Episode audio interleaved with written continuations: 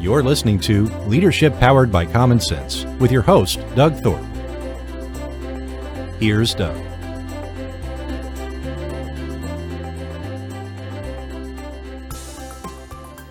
Well, hello again, everyone. This is Leadership Powered by Common Sense, and I'm your host, Doug Thorpe.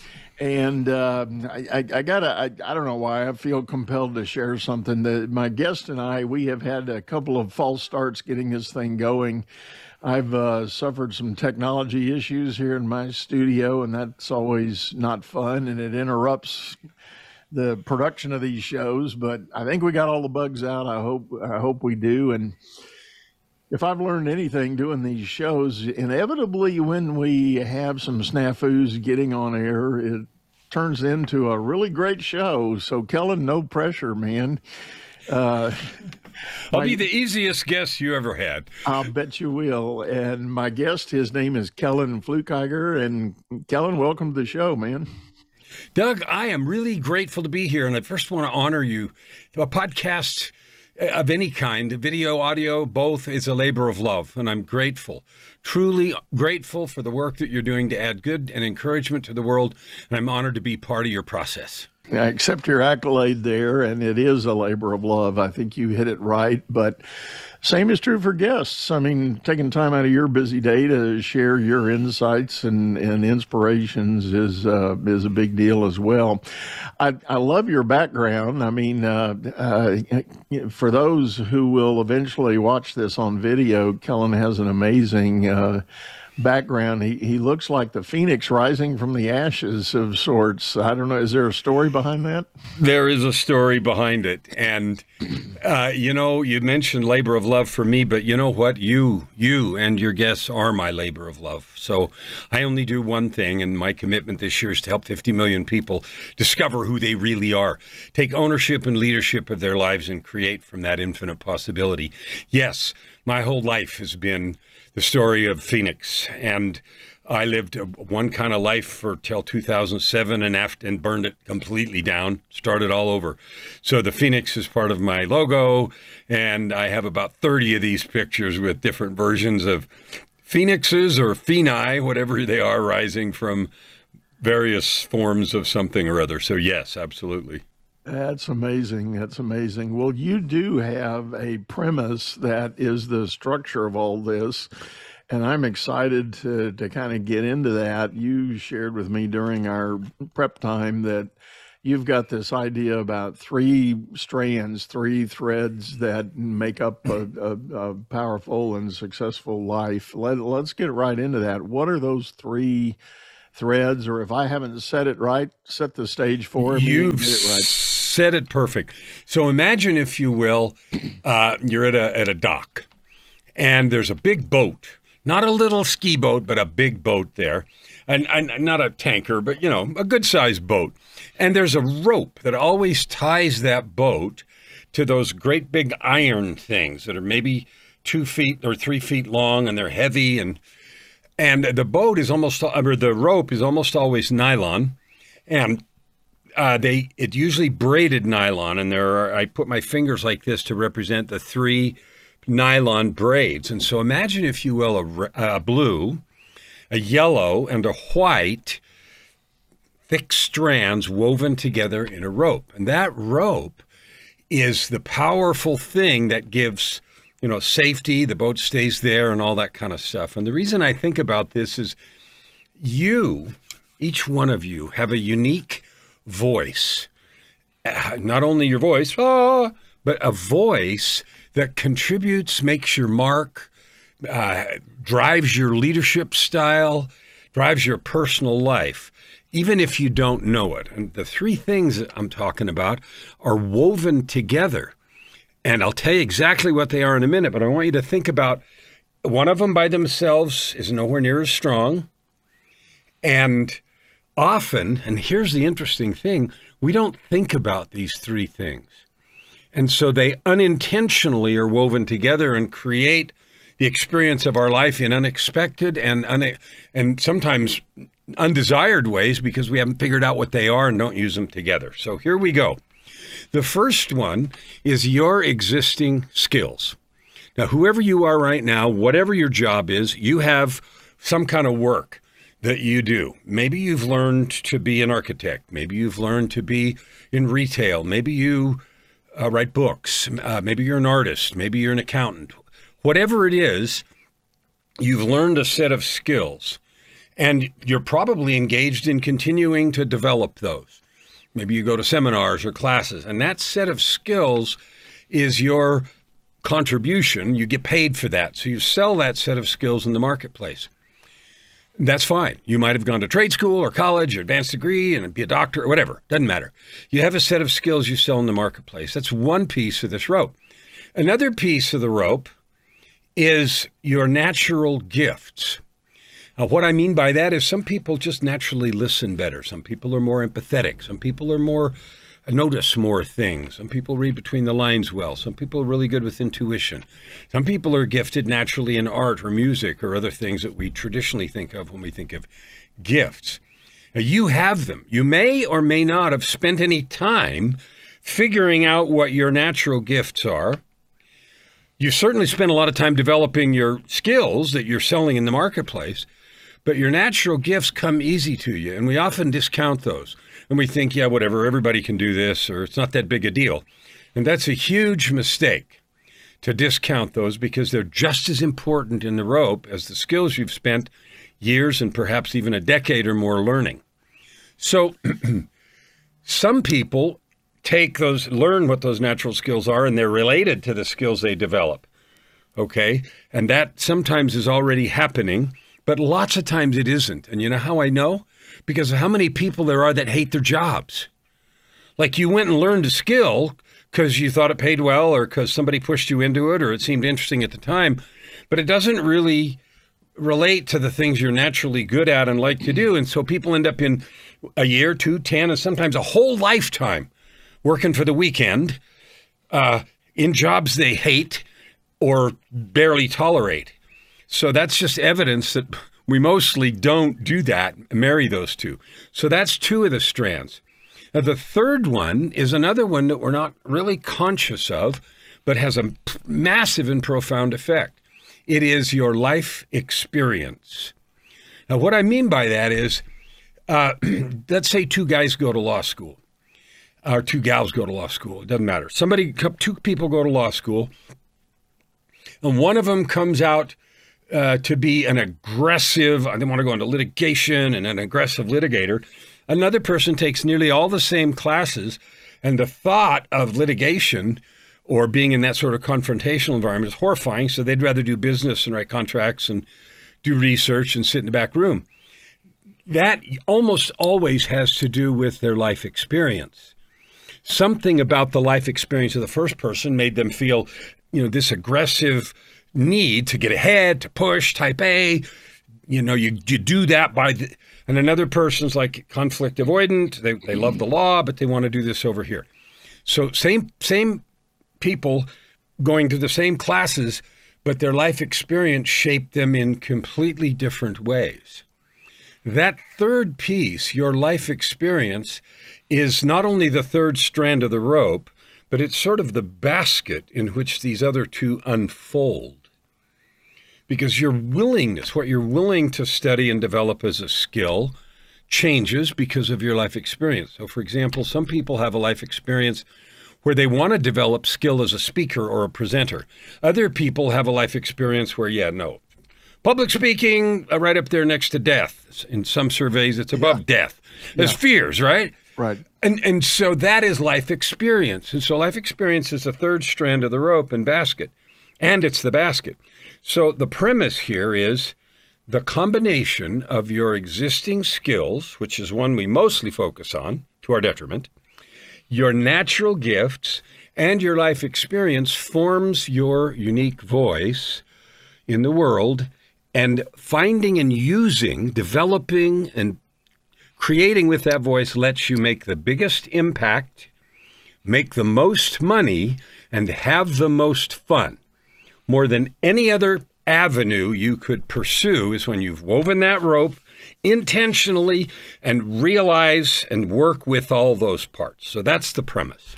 Well, Well, as you were describing that, I began a, a journey down my own uh, memory lane a bit. As many of my listeners know, I had an opportunity back in 2008, 2010, uh, during the Great Recession, to form and, and run a nonprofit that was helping job seekers. So during the big crash of 08, you know, uh, unemployment went up in double digits 15 18 20% in some markets unemployment rates historical highs for most of our lifetimes and this organization I created, and with the help of a lot of really talented people, we came together and we started coaching people to make a successful career change.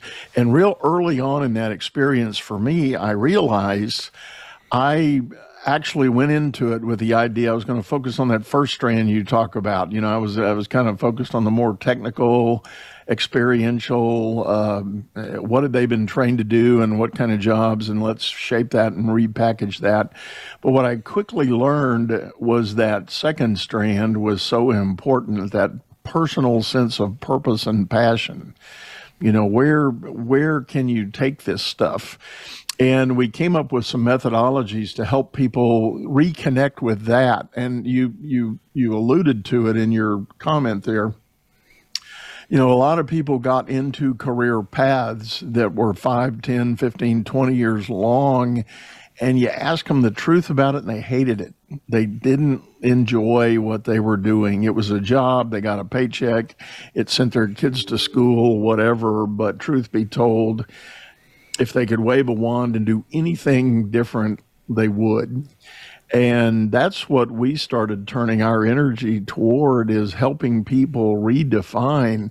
And and the logic was really simple. It's hey, you were forced out of that job, that that career path for whatever reason. We're not going to judge, you know. You've got a perfect opportunity to redefine what and where you want to go. And we had people that were making 180 degree shifts in their direction. We had people that abandoned high technical for customer service. And, you know, the interesting phenomenon that, that started also to emerge when, with the people doing this as they got focused and essentially, to your point, kind of, I didn't, and I wish I had known the term then, but when they really started thinking about their three strands and really elevating all of that into a substantive message, they could go to interviews and shine. I mean, they they they were just powerful forces that uh, potential employers could not deny, and they were getting sw- swept up on the spot and it that that power of reconnecting with all of those elements, not just the technical training and whatever uh, technical expertise you might have brought to the table. It was a it was a really life changing opportunity for many many people. We had actually about 4,000, 4,500 came through the program. That's a fabulous thing, and you know it's funny. I just interviewed for my podcast this morning. Before this, an hour ago a guy who was a pharmacist and by trade went to long school, six years, and da da da, and then worked in it for a number of years, and then had the same. Nothing wrong with that job, but it didn't do the stuff that we're talking about, and so five years ago, he or seven years ago, I think, he left and started on a spiritual journey. He went somewhere out of the country, went to Thailand and then Bali, and then he now he's back and he's like, okay, I'm building something that is connected to those things. So there is a there is a huge noise moving through society at the unseen level, sort of waking people up. And this periodic upheaval, the crash of 08, the pandemic, you know, who knows what's going to come in 2032, 12 years after the pandemic, that's, that's causing people to question the sort of poison pills or drugs, not really drugs, but sort of anesthetizing influence that causes people to sort of pigeonhole themselves and not realize who they really can be in leading leading their own lives, leading their families, whatever that looks like, or their own business, or in a corporate setting. I mean, all this can unfold in not only stuff you get paid for, but how you show up in the community, how you show up in your personal life, how you show up in your church, or whatever else you belong to. Well, the interesting thing is, I started talking to people about their the life journey coming together in three large phases or stages, and I called it Wage, Page, and Sage. And and what I meant by that was if you think about it, and for all these thousands of people I met on that career journey, the truth was at some point in their early life, they went to school, they got a job, and they were chasing the wage. They they were trying to, you know, you know, air quote, grow up and get a job and start their future as an adult the career path they might have chosen might have been heavily influenced by a parent. You know, dad was a lawyer. I got to go to law school and and hate it. Uh, or dad was a scientist or a doctor and got to do that and hate that. You know, and whatever. But nonetheless, they achieve this some connection and they get onto a career treadmill with earning the wage they need, and now they start developing this life, quote quote again but then it's time to turn the page. And what I mean by that is the page turn usually comes with ideas like getting married, having a family, buying a house, all those traditional life events that we fool ourselves in saying. You know, that's what functional adults are supposed to do. And so they they're into the page turning elements of life and finally, at some point, you get to that part of the journey that you become more sage in understanding all of that stuff. And you, you might even question, let's, as you alluded to, you know, you know let's blow the whole thing up and let's, uh, let's redefine everything and and get a better alignment with where we're going and what our real sense of purpose and value might be. Uh, absolutely, and I, that's a, a, good way to describe it. And we do mark those markers off one at a time until we stop. And you know, some people jump off a cliff and build their parachute on the way down, sort of an abrupt transition. And some people, when when they come, they're looking for that thing. You know, it's like, okay, what would you like to do? Let's build a ramp. You know, some kind of a transition. But here's the message the message is I don't care where you are in your career, beginning, middle, end, if it doesn't light you up, you, you only get one life, and you can waste a year or 10 or 20 or 30 trying to figure that out, or you can start experimenting right now. And you would be surprised. It's easier today because of the internet and because of the global reach of things to create a living, meaning feed mouths, yours and whoever you have hanging on you, it's easier to do that today than it's ever been. And it's easier to do it in interesting and unconventional ways than it's ever been. This whole pandemic has taught us that. Suddenly, that, ooh, you can't work from home because you'll screw off idea that was so closely held in, you know, corporate world is now evaporated. They've quit building big buildings in big cities. Why? Because they're not going to fill them anymore. You know, people are more productive or can be more productive, and whether they are or not depends on the person, not the setting. Right. And so that's all changed, and you can do whatever you want now. You really can. Business is all about solving complex problems as fast as you can create them. Become the best problem solver by leading others to greatness too. And the first step is going to dougthorpe.com. Doug Thorpe is known globally for coaching entrepreneurs and business leaders, improving their performance and the work output of everyone surrounding them. You can find health, wealth, and happiness by learning to lead others to health, wealth, and happiness. Go to dougthorpe.com now and order Doug's books or hire him to coach your managers. That's Doug, T H O R P E.com. Well, I, I, and and then I want to move on to the idea. I mean, the whole focus of this show is to talk about leadership and and making a difference where you are and how you show up individually as leaders. And there were a couple of things as you were describing the three strands that came to my mind, and I, I deal with this with clients often, and that is uh, when we talk about leadership, there's an element, it's possibly more academic than it is anything else, but people ask the question, are leaders born or bred? You know, can, do you have to be born a leader to be successful at it or can you learn how to do it? And it, in, in my mind, it goes to your middle thread, the, the idea of let's start with a talent or a kind of a gift or a natural bent that you might have. And when people ask me that question, are leaders born or bred? I say, well, thankfully and selfishly, it's both. Love it. I, I wouldn't have a job if, if it wasn't true for both. And what I mean by that is I undeniably have had clients show up that are natural gifted leaders. And you know how I know it? You alluded to it in your description. When we start talking about principles of leadership and what it means to show up as a leader, they take all of that information and they go, well, duh. Of course, that's what it is. Uh, is that special? I don't see that. Is that special? And I have to tell them, absolutely, that's special. and, and, for you to say it comes natural to you, congratulations. Good for you. I love it. So it is both. And just like music or art or anything else, some people have a better tendency to listen. Some people reserve judgment. Some people keep their powder dry and don't just be, you know, go off noisily, which tends not to, you know, draw people to follow you.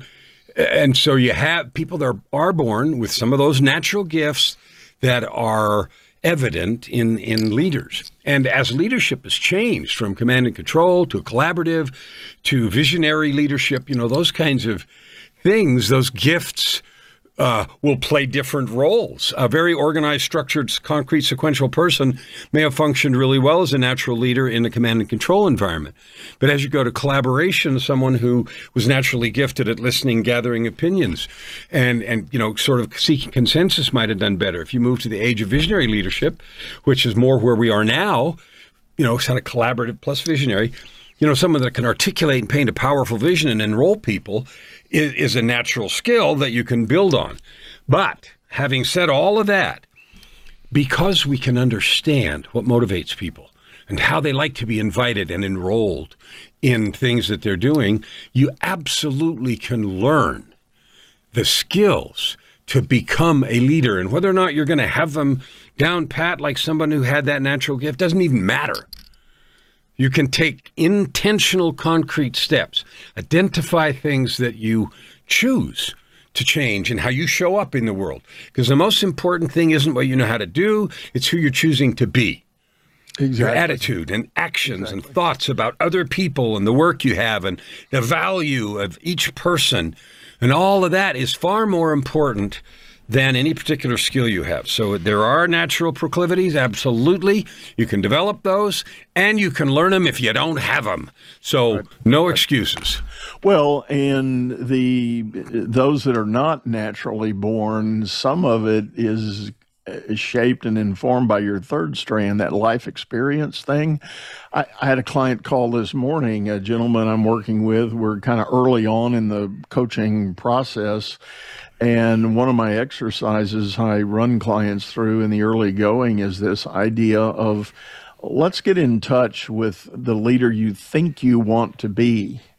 And so I kind of walk them through some exercises and we start coming up with attributes and uh, we we talk about those and then I always ask the question where do you think that come came from? Where why do you think those things are valuable to you and why do you resonate with those things? And inevitably the answer is I've watched others I've worked for others I've I've begun weaving this quilt of experience that says this thing is good and that thing is bad. Eh, you know, I don't want to behave like that. I, I don't ever want to be a leader that does that, but I do want to do this. And then they they start taking the the best of things and they let the bad experiences shape and inform as well. And they put it all together in this package definition of the leader they think they want to be and then that sets the stage for the rest of the work we do in in fleshing that out and helping make it happen. I love it. And you've hit on something that's really important. Uh, however, you characterize these three elements, one of the most important things is awareness. So, listing, describing, acknowledging, not downplaying. Your exercise of taking people through naming those things. Name them, describe them. What does that show up like? What does that look like? You know, causing people to look at it and maybe they're there or they're not or they're halfway or they don't yet identify with whatever.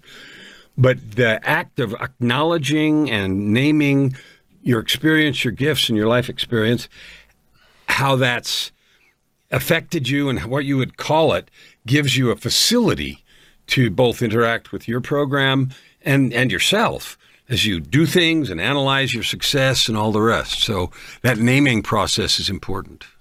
Well, I, I, I, I want to stay on this thought process, but I want to shift gears a little bit to speak to the entrepreneurial off, uh, audience that's out there, the group that has already taken the leap. Either they did it from an early age or they worked corporate for a while, got tired, and decided they wanted to do their own thing. So they've started a business and they run out there. The, the thing that comes to my mind that I see happen often is people inevitably launch those businesses and it's some idea of either a talent or a skill they've already got. Um, I, mean, uh, literally, like maybe they're car mechanics or body repair guys, or they're creative and they want a studio, or or they like retail and they start a, a shop. Uh, any of those kinds of things. But my point is what I see people doing is essentially doubling down on that first thread. You know, what's my talent, skill, and ability? I, think of some technology guys I know that started a business. They're good coders, they're good, you know, technicians. But you start poking around on those that second and third strand you know what do you think your natural gift is? Or let's let's fold your life experiences into developing this business and they give you one of these oh no no time out. We're not going there. We're not going to talk about that. I just need to code more. I need to i need to do more and what i see is that the owner founder that gets locked in on that extreme focus on the technical delivery of whatever it is they think their business is doing. They don't allow themselves as a leader to grow and expand as the business grows, and it creates an artificial but very real cap on where the business can go. So here's what I would say to that person. First of all, I say, I love you, I understand you, and it is sometimes painful to look under that rock or embarrassing or complicated. And you're free. You're absolutely free to live capped, as was just described, to live with that cap of your ability to deliver because you're focused on the single strand. So there's no one that says you have to do it different. You're free to do that. What I can promise you, though, is you're limited in your ability to make an impact in the world and your ability to have fun your ability also to make money. So when I paint these three things and I say you can have more fun, have a bigger impact, meaning affect, bless, serve, help, whatever language you want to use, more people, and make more money. Fun, impact, and money if you're willing to open the rock, turn over the rock, and dig into your natural gifts and stop pretending you don't have intuition and inspiration. Stop pretending you don't acknowledge some larger force that guides whatever you want to call it. Stop disconnecting yourself from that and instead use it because your willingness to do that work, however quirky or uncomfortable it might feel to start with, that is your leverage point. Because anybody, if you if you just focus on your skill, there's going to be somebody who can undercut or overperform you. Period. At some point. Think of the invent, uh, not the invention, but the rollout of AI right now, or ChatGPT, or the internet expanding all over the place, or Zoom. Zoom was nothing before the pandemic. I was using it and I knew it and loved it. When the pandemic hit, Zoom exploded. Why? Because we needed to do this. So, so, and now there's competitors and everything else. So you're missing the boat. You're choosing to play small. So I would agree with you 100%. Okay, you're free to do that, but why? Right, right. That, that's a great angle on it, and that's exactly right. And I, I tell the story, and if he's listening, you know who you are, and we'll we've talked about it. I, I started working with a guy a couple of years ago, and he had a partner in his business, and I was sitting with him. I, I, I really like to kind of dig into these elements that you're talking about.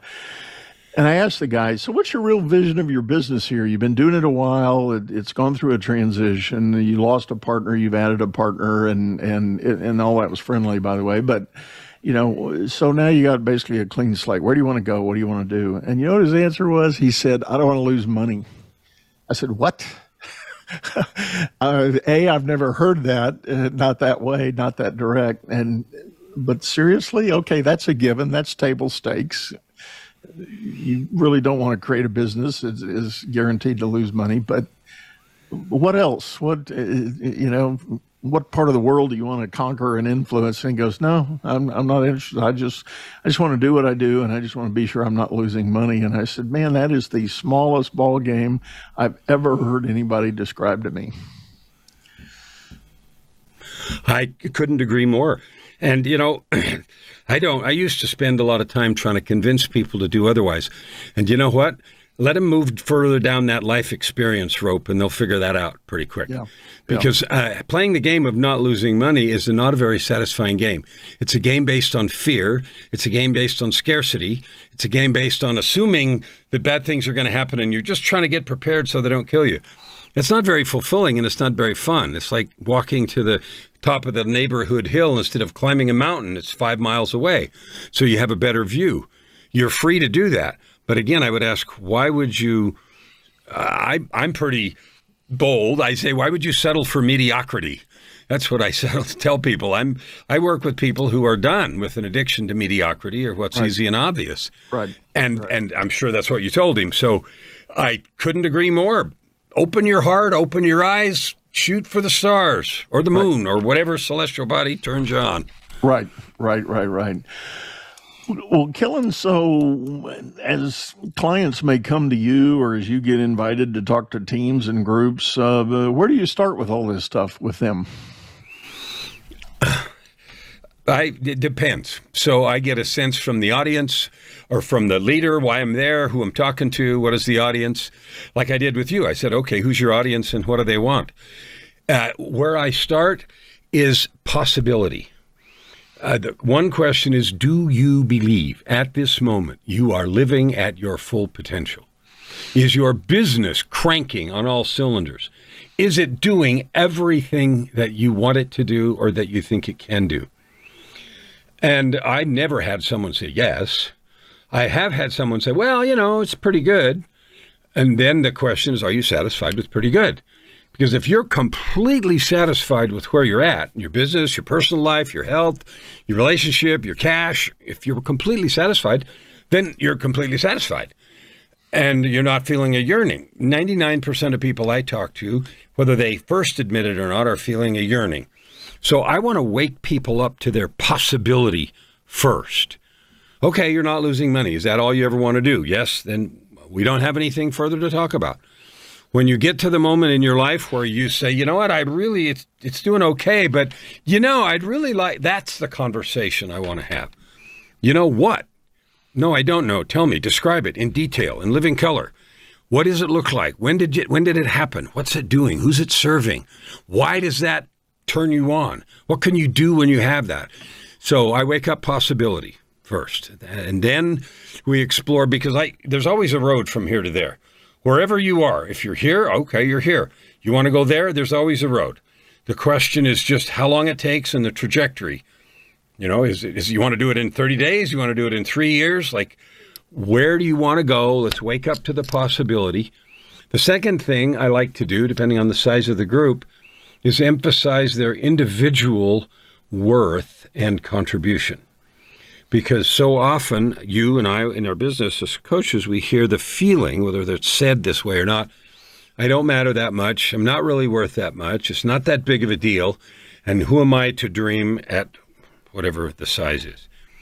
So wake up to possibility and then uh, light the fire of individual worth, the importance of that.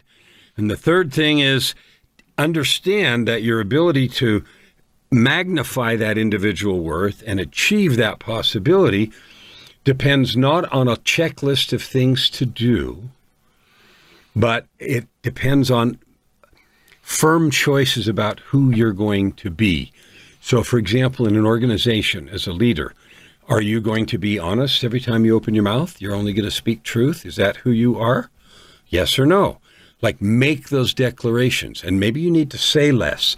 Maybe you need to not answer. Maybe you need to do stuff so that is true.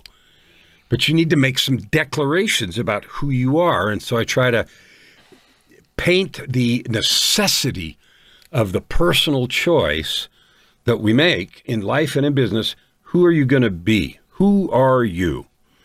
So that would be where I start. Possibility, individual worth, and then who are you being? Yeah. I, I, use a very similar approach, slightly different terminology. I ask the question, you know, how do you want to show up for your team? Yep. You know, and uh, what what does that mean? And and then we start unpacking and working on. All right, how are you going to get there? The as you said, the the road is available. It's just how you what steps are you going to take along the way? I, you know, I, I, I, really like that. And part of what I was thinking about as you were describing some of that, when you do think of company level, and, and, and let's stay with the slightly smaller organizations, privately held, you know, maybe, I don't know, 20, 50 employees, something like that. The, the owner that's sitting there going, I want all this for my team. My, this is the kind of company I want to have. I, I want people to, to feel self actualized and operating at their maximum potential.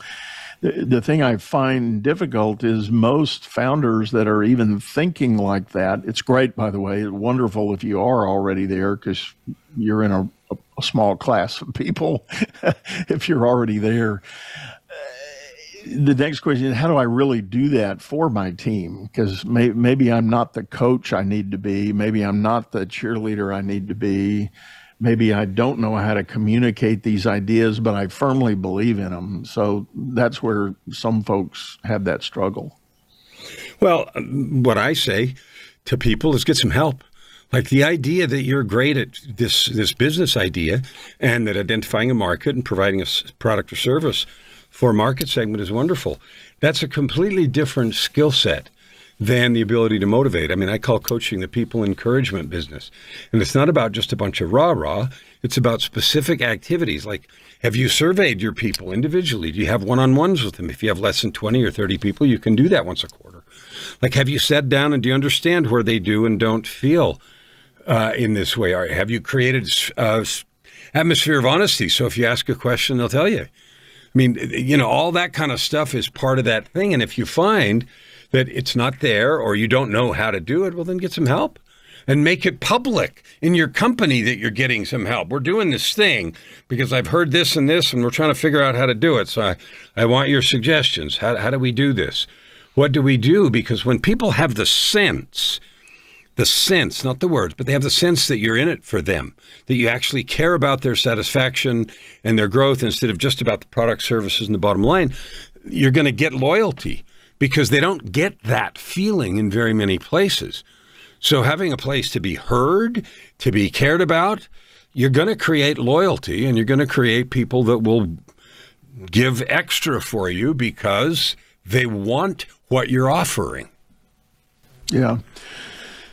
I had an experience recently. I was invited to come in and do a couple of leadership workshops for a, a, small privately held company. Actually, the the owners, the there were four of them in the owner's suite, so to speak, and they had four different businesses actually, and different combinations of who owned what shares of which company and all that. You know, it was one of those interesting dynamics, but. Um, bottom line, very successful guys in pretty much everything they touched, you know. And um, one of the interesting takeaways I got from it was they had developed a culture of intense, massive, deep loyalty. And you pull their staff, and they just don't have turnover. People are there five, seven, nine years, all of them. You know, you talk to the group, how long you been here? Well, you know, five years, seven years, nine years. I think out of a group of 40 people I worked with, two people had just joined the company in the last year, and that was it. Everybody else was had already been there a long time. And I started poking around because uh, it made me very curious. All right, so what have you done to create this kind of loyalty? And the real quick answer to it was just simply they cared. They mm-hmm. found ways to demonstrate that they genuinely cared. And stories started coming out about this lady was having a baby and she was having some medical challenges with the pregnancy. And so open-ended time off you know go go fix it go take care of it. Priority one you know have that baby and and don't worry about the job. It'll be here when you come back you know that kind of thing. Well you know that that might have been a cost for 90 days but man the payoff it was you know now they've got this 8 year dedicated employee that is still paying back the the time she took off i mean but it's by her choice it's not that you know she's been asked to do it that way. So yep. it's uh, it's incredible the the combinations of ways that owners can do that sort of thing. I was just going to say when when uh, people come and ask me, especially coaches, I have a number of clients that are coaches trying to learn to coach, build a coaching practice, and they want secrets about how to go find and enroll clients. And what I tell them first is, well, the first thing you need to do is exercise your caring muscle. Because when people feel like they care, then they have more interest in what else you have to say. So it's just what you're saying. People don't have, by and large, a place to go to work and sell those developed skills, that first strand, unless they've already mixed them. They don't have a place to go do that where they feel important, cared about. You know, they don't have that. And consequently, have high turnover, dissatisfaction, and everything else. People will put up with some unpleasant duties on a job if they feel valued and cared about. Yeah. Because I get all this stuff. I have this 10 ton pile of cool enough and 100 pounds of stuff that's not fun, whatever it is. It's not even an issue. Right, right. No, I agree. Well, I'll tell you what, Kellan, uh, this has been great. I, I really believe this is a, a, great message for owners and leaders out there to think about. Uh, tell people the best way to get a hold of you if they're looking to learn more. Well, I have a weird name, Kellan Fluckiger. So I can't hide. I'm on all socials. My website is my name. No, you know what? I didn't have to. Pay, I paid two bucks for that website. I mean, who else wanted KellanFluckiger.com, right? So I have that uh, active on socials. You can go to my website and opt into email list if you want. I'm running a challenge, Ultimate Life Challenge. The URL's on the screen, which is a, a five day thing starting July 17th. I run them every month to learn about that three strand thing and to figure it out for yourself, etc. So happy to talk to people. My commitment this year, my year started October 14th, is to help 50 million people to discover and to choose to serve with that their most powerful voice. And that also means create business and blah, blah, blah. So I'm not hard to find, and I'd love to talk to anyone that's interested. That's awesome. Well, folks, as always, we're going to have every bit of that information in the show notes down in the comments if you're watching the video here. Please, uh, please do take Kellan up on his gracious offer to learn more about his um, three-strand belief in in maximizing your life potential and and your own joy, experience, wealth, and success. Kellan, one last time, thank you, man, for sitting in. This is this is really good stuff. Really appreciate you. I am just delighted, honored to be here, grateful for the good you're adding to the world, and wish everything all the best for those that are watching and for you personally. Well, thank you. Thank you. And with that, folks, we're going to sign off, say goodbye, wish you a great day. Go out there and make a big difference. You've been listening to Leadership Powered by Common Sense, hosted by Doug Thorpe. If you would like to know more about the coaching and advisory services he provides, visit dougthorpe.com.